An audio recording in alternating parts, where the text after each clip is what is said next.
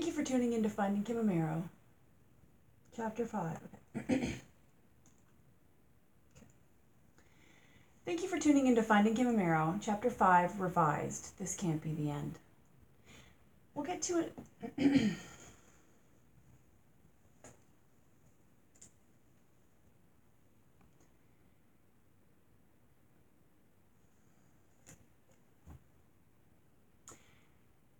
tuning in to Finding Kim Amero, Chapter 5, the Revised Edition. We had to take down our original Chapter 5, This Can't Be the End. We received a message from a woman who started off with insults and ended her message saying that she had been in tears over the episode. You see, our episode, Chapter 5, talked about the property that Randy spoke of in his letter and on the CDs. It spoke of the dig that was behind there at the second location, looking for Kim. And it talked about our journey my colleagues, my friends, my family, my people that went up there. One thing I did say about the property is that it's beautiful. Another thing I said is that it gives off a, I don't know, a heebie jeebie vibe to everybody that's been up there. It upset this woman because it belongs to her family, so she says.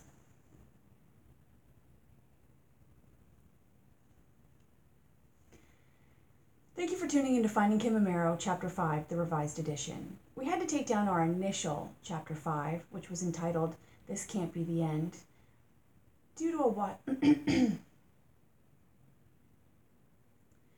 Thank you for tuning in to Finding Kim Amero, Chapter 5, the Revised Edition. Whether you're listening to this on the podcast or watching this on the documentary, I appreciate you joining us on this journey. We had to take down our initial chapter 5. We received a message from a woman who started out with insults, but ended up telling us that she was in tears over the episode, that she was very upset, that her family had ownership in the property that we had been on. You see, chapter 5 was all about this property that Randy spoke of in his CDs and letters. It was about the digs. I'm sure it brought back horrible memories for the Ameros, and it may have brought back some memories for this woman. Her family plays there, she said, her kids she's up there in the summer camping, and there we are traipsing about, taking pictures of it, talking about how it gives off this heebie jeebie vibe, talking about this abandoned encampment that's behind it and who lives there, talking about a hole that was dug and a shovel we found. We had pictures to show you as well of the property, but I'll keep them down. This is all at the request of that family. Few things, though. We never set out to hurt anybody. We just want to find Kim Amero. And we all felt terrible that this woman was so upset by chapter 5. So upset so that she was insulting us without reason. And we felt like it just isn't right, that we should take the episode down. Oddly enough, she had asked me to deal with her father, who I believe is the owner of the property, or he claims to be the owner of the property. However, his name doesn't match the property records, and he says that he owns the trailer on the property, however, the plates are registered to someone else. The toughest thing about this documentary is discovering the truth. We have a very small set of facts to deal with. We know Kim was at the X. We know she hasn't been seen since. We know that Randy sent letters and CDs saying that where she was and claiming to be a psychic and only out to help the police. We know that Michael A. McGray claimed to have killed her and left her on the Kingston Peninsula. Although that's unverifiable, we're pretty sure that that's a fact. We also know that there was this dig in 2009 at a campground on the peninsula. That's all we know. The only thing we can do is start to eliminate. So we eliminated the 2009 dig on the original Chapter 5.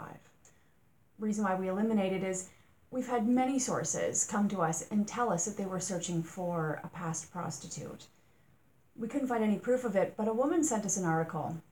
And thank you, by the way, for sending it. She sent us an article uh, about Jason Rogerson. He was a convicted killer and he was on trial for murder again. Um, this time he used a self defense routine against a female. Um, the the uh, defense that he gave wasn't likely.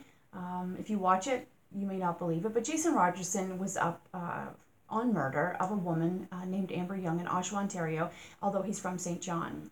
Rumor has it is that he told the police that there was a dead prostitute buried there because he had had a falling out with the owner. Now we have had uh, been able to find proof that they were very good friends at one time. We were able to find proof that they had a falling out, um, and then we went to the island and talked to many many people. Um, and we were also told that they were looking for a dead prostitute. So we're eliminating that 2009 dig. We already went through in another episode the Michael Wayne McGray theory, and that kind of just leaves us with one of two theories. Randy's involved or he did it, or He's nuts and has nothing to do with this case. And we're back to square one. I could easily pass off the Randy's crazy theory, very easily, saying that he became obsessed with this case and wanted to solve it and wanted to be involved and had no way of doing so, so he made up this grandiose theory and you know maybe he has a you know a mental illness or a disorder and and that was his way of becoming involved and it was all for nothing but you have to think he was obsessed about this case long before he involved himself in it he was grooming his grandson to believe that he was a psychic so that later they could go to the police i don't buy that nuts theory i don't because he would have done something beforehand now he did write a letter and we said in the 90s it went nowhere but then he had the patience to wait so many years later to send another letter and another tape? I don't know. That's something that we can't figure out. That's something that only Randy really can confirm.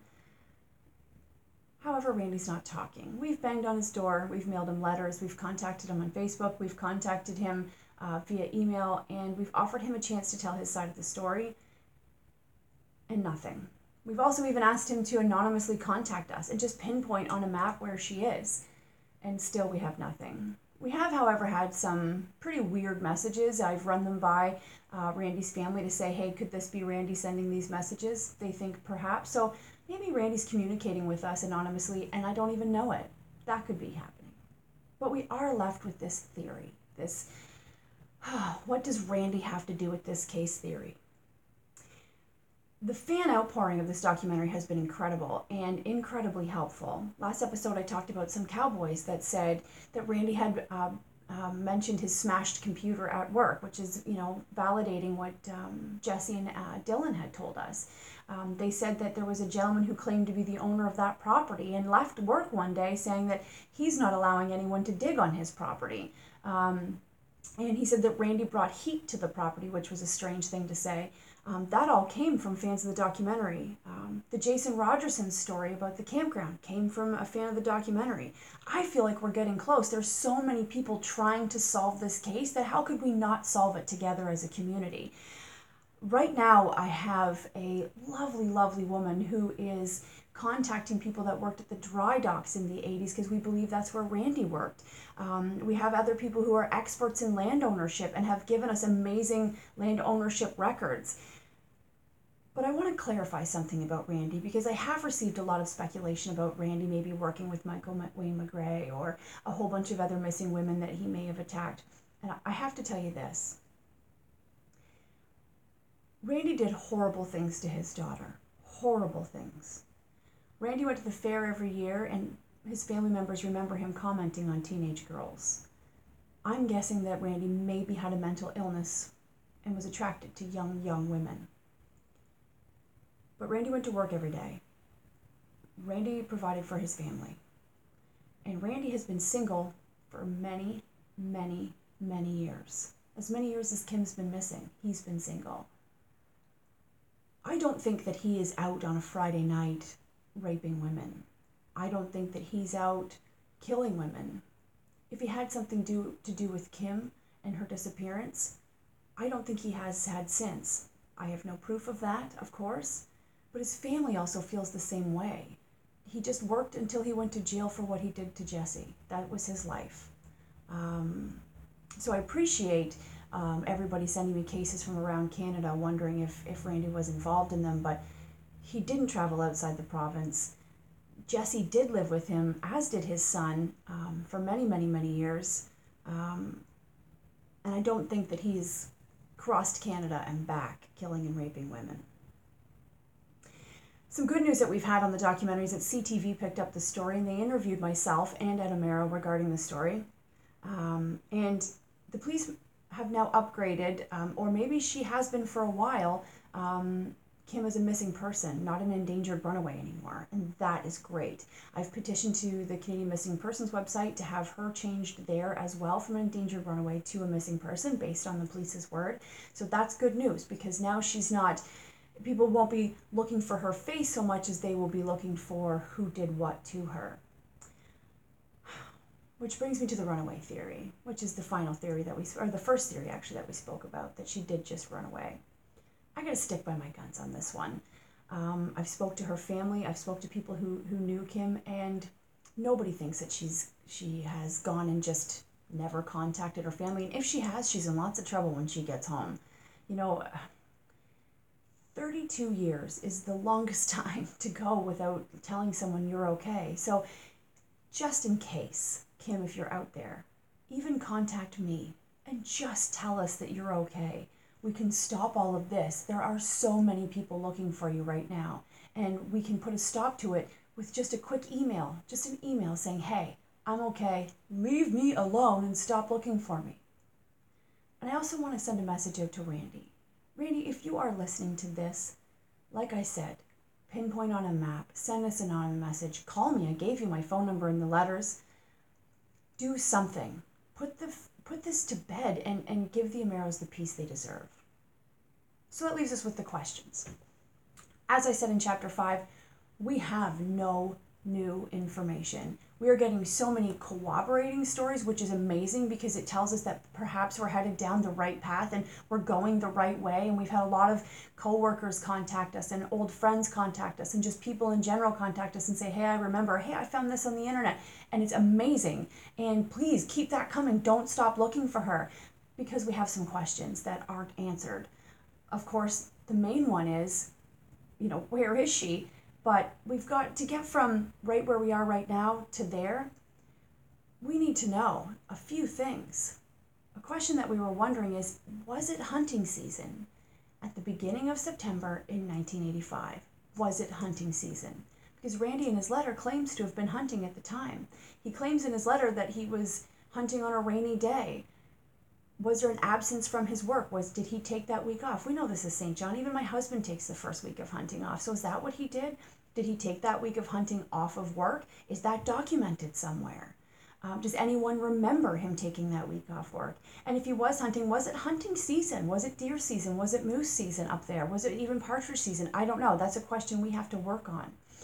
Because if randy's not talking and the police aren't talking. We have to do this on our own and try and put all the pieces of the puzzle together. We have to come up with what he drove back then. Jesse was so young. She's, you know, pretty sure she remembers the name of the car. She's pretty sure she remembers the color, but we need to know definitively. We need to talk to neighbors up there. We have um, left messages up and around the property for many people that live up there. And we actually were contacted by someone who lived up there, you know, someone who explained some of the ownership and the entanglements because it's a very confusing long line of ownership up there. Um, we just recently learned that there's a well on that property up there. Did anyone check the well? Have we gone down the well to check? I don't know. How do you get down a well? I don't know. This is a question we need answered if we're going to put these pieces together. I'm not saying we should go on a witch, witch hunt for Randy. That's not what I'm saying at all. That I'm saying if Randy's not willing to come forward and clear his name, or if he's not willing to come forward and fill in the blanks, and the police aren't helping us do so, then we kind of have to fill them in ourselves, either to eliminate him or not. So, did he work um, that week? Does anybody remember? How do we find out uh, if it was hunting season in 1985 in September? Because that's what he claims to have been doing. I don't know. So many questions.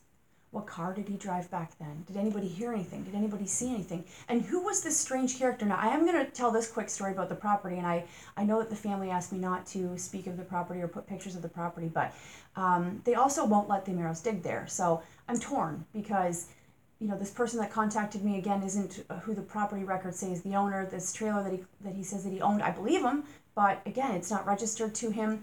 And um, he says that he, not the other person I spoke of, the coworker that said, "Hey, there's heat on the property," but he says that he was the one that said they couldn't dig because he didn't want them digging up his property because his family used it and camped there. And that leaves me thinking one thing. If you had an inkling that there was a missing girl on your property, how could you sleep there? How could you be there? How could you say no to a family who is aching and they're on fire and burning in pain because they can't find their sister? How do you tell them no, that they can't dig it up? Especially when they're willing to put it right back the way that they found it. That's so aggravating.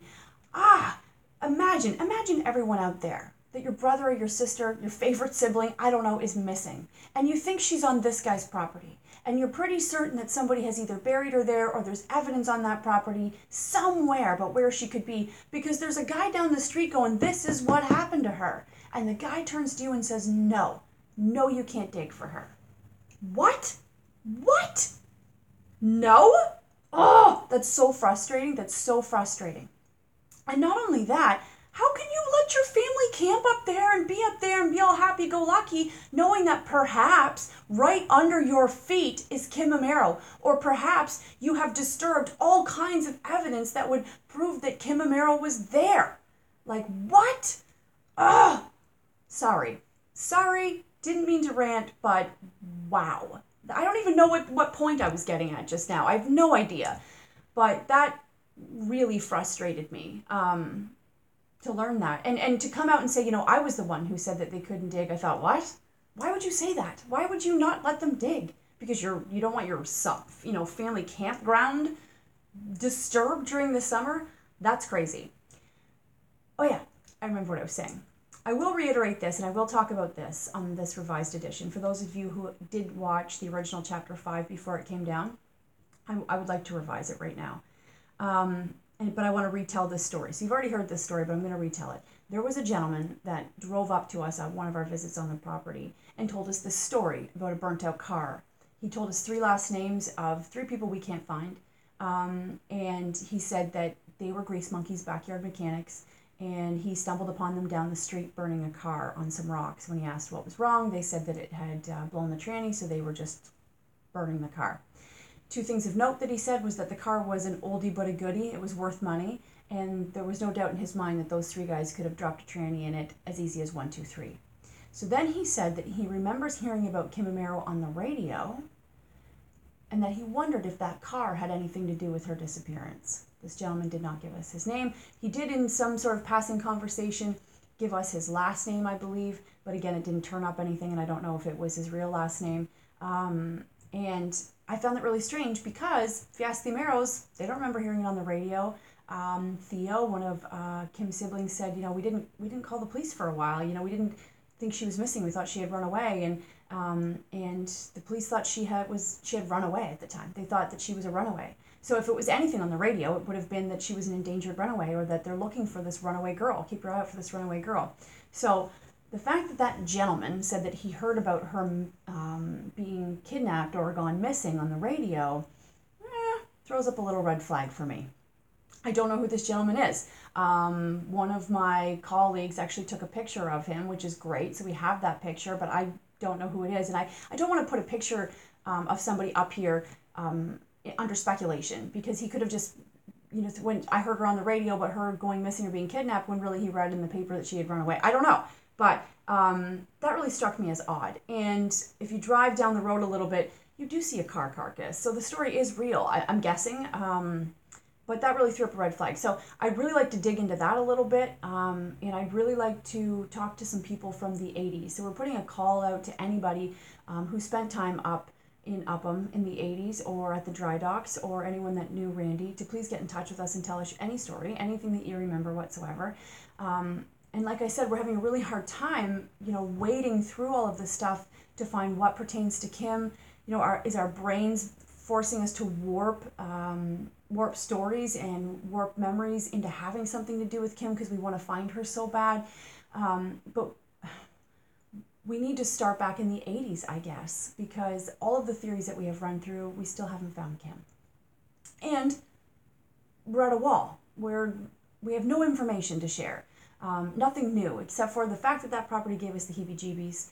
Um, we were asked to take it down. We don't we don't want to hurt anybody. And if this woman who um, you know messaged us was crying over our episode, that that hurt us quite badly because that's never what we wanted to do. Um, yeah, and and to be in so much pain that she's just like throwing insults out there at us, you know, telling us to get our heads examined and stuff. I that's not what we it's not what we set out to do.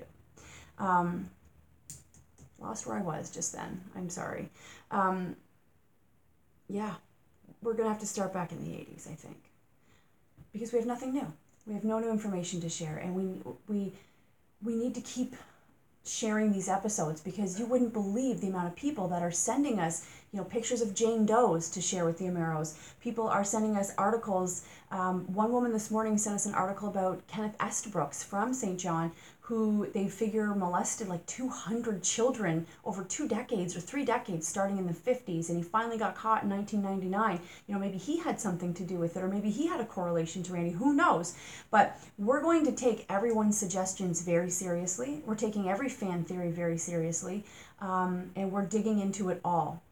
If anybody wants to come on here and tell their story, they're more than welcome to. Then you'll have to stare at my ugly mug for uh, for the whole entire episode. Um, but I think that we're getting close. I was defeated last week. Um, I felt like I disappointed the Ameros. I felt like I had disappointed you guys. I haven't found her yet. We haven't found her yet. And that was the goal. We set out to create something full of facts that was going to put it out there into the world and then we were hoping that someone was going to spout facts back at us and we were going to be able to find her or that we could at least clear through the mud because like the michael wayne mcgray theory and the 2009 dig there's so much muddy uh, so many you know muddy waves crashing in over this case we need to stick to what we know. And like i said earlier what we know is that Michael Wayne McGray says that he did it. We think we're you know 89 to 90 percent positive that that happened. We're not positive about the dig and everything else, but we're also positive that that Randy's been obsessing about this case for years and years and years. That he sent a CD and a tape. He watched the family with binoculars out his front window go digging for the tape. Um, he drove by them when they were digging for Kim, um, and that's really all we know. And that she's gone and that there's still sightings of her till this day. They come up with nothing, but there's still sightings of her to this day.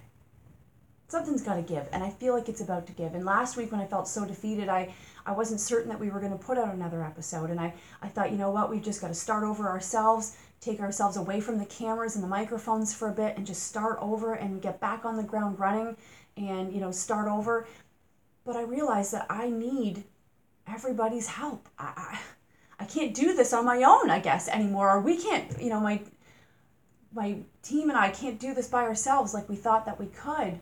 And all of the information that everyone's been sending us is just leading us down all these paths and going, okay, that's muddy. That doesn't count. That's got nothing to do with her, you know, or hey, this may have something to do with her and we'll put her on the maybe, put this message on the maybe board or, or, you know, as if in the Kenneth Estabrooks thing, I never had a clue that this Kenneth Estabrooks police officer you know, molested all of these children at that time, um, mostly young boys, not, you know, too many girls, but I had no idea of it. So we're learning um, as we go, and we're learning from our audience, which this is incredible. This is this is an incredible way to to to solve this. I think you know I don't I'm not doing it to be a vigilante. I don't want anyone out there to be vigilantes, but I feel like together we're putting these pieces of a puzzle together, and that that we're gonna get there. So if there is no episode next week or the week after, please don't stop. It just means that we are digging and and we are trying to find Kim and we're you know we're bouncing ideas off the Ameros. We're driving them probably crazy.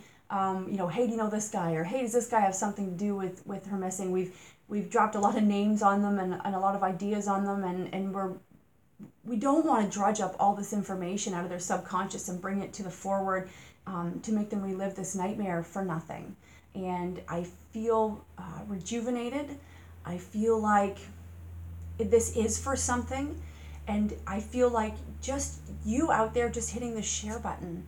Um, or, or telling people about it at work or telling your friends about it it's really working it's amazing and i didn't realize how much it was working and i think that's why i was so defeated last week until the, the news called me, CTV News called me, and Mary Cranston said that her producer has been watching these episodes and following along and wanted to do a piece. And I sat back after I got off the phone and I went, It's working.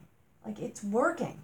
People are watching, people are paying attention. And I feel like we, we can't do what everyone else has done with Kim, her family excluded, of course, and just tried so hard to, to wrap our heads around it and solve it and then let it go you know, for another five or six years because, you know, no inform- new information popped up or it's too hard to solve. So we just let it go.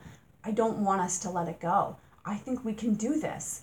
And I think that with all of the information coming in, and my team working, you know, constantly every other second we have, we're bouncing ideas off each other, and we're constantly on the internet and out on at the newspaper archives. I think this is gonna, I don't know. I I feel like we may find her. I don't want to get too excited. I don't want to get too nervous. I don't want to get too worried, you know, because others have tried before me for 32 years and we are nothing spectacular, let me tell you. Um, and no one's been able to solve this case, but I don't know. I don't know if there's been such a community effort as of yet. And for that, I truly thank you. And to my little metal detector buddies who went up and metal detected that property for us, um, I thank you for that as well. And my apologies again to the gentleman who claims to own that property up there. Um, I did not mean to upset your daughter. I didn't mean um, to make her cry. Um, I was just reporting um, what I thought of that property and how I saw it. And um, it gave everyone the heebie jeebies, that's for sure. And I really atoned those heebie jeebies to the thought of maybe knowing what could be there. I don't know how you camp there knowing what could be there. Um, but that was a mistake, and so we we respected your wishes and um, revamped the episode. Re- this is the revised edition.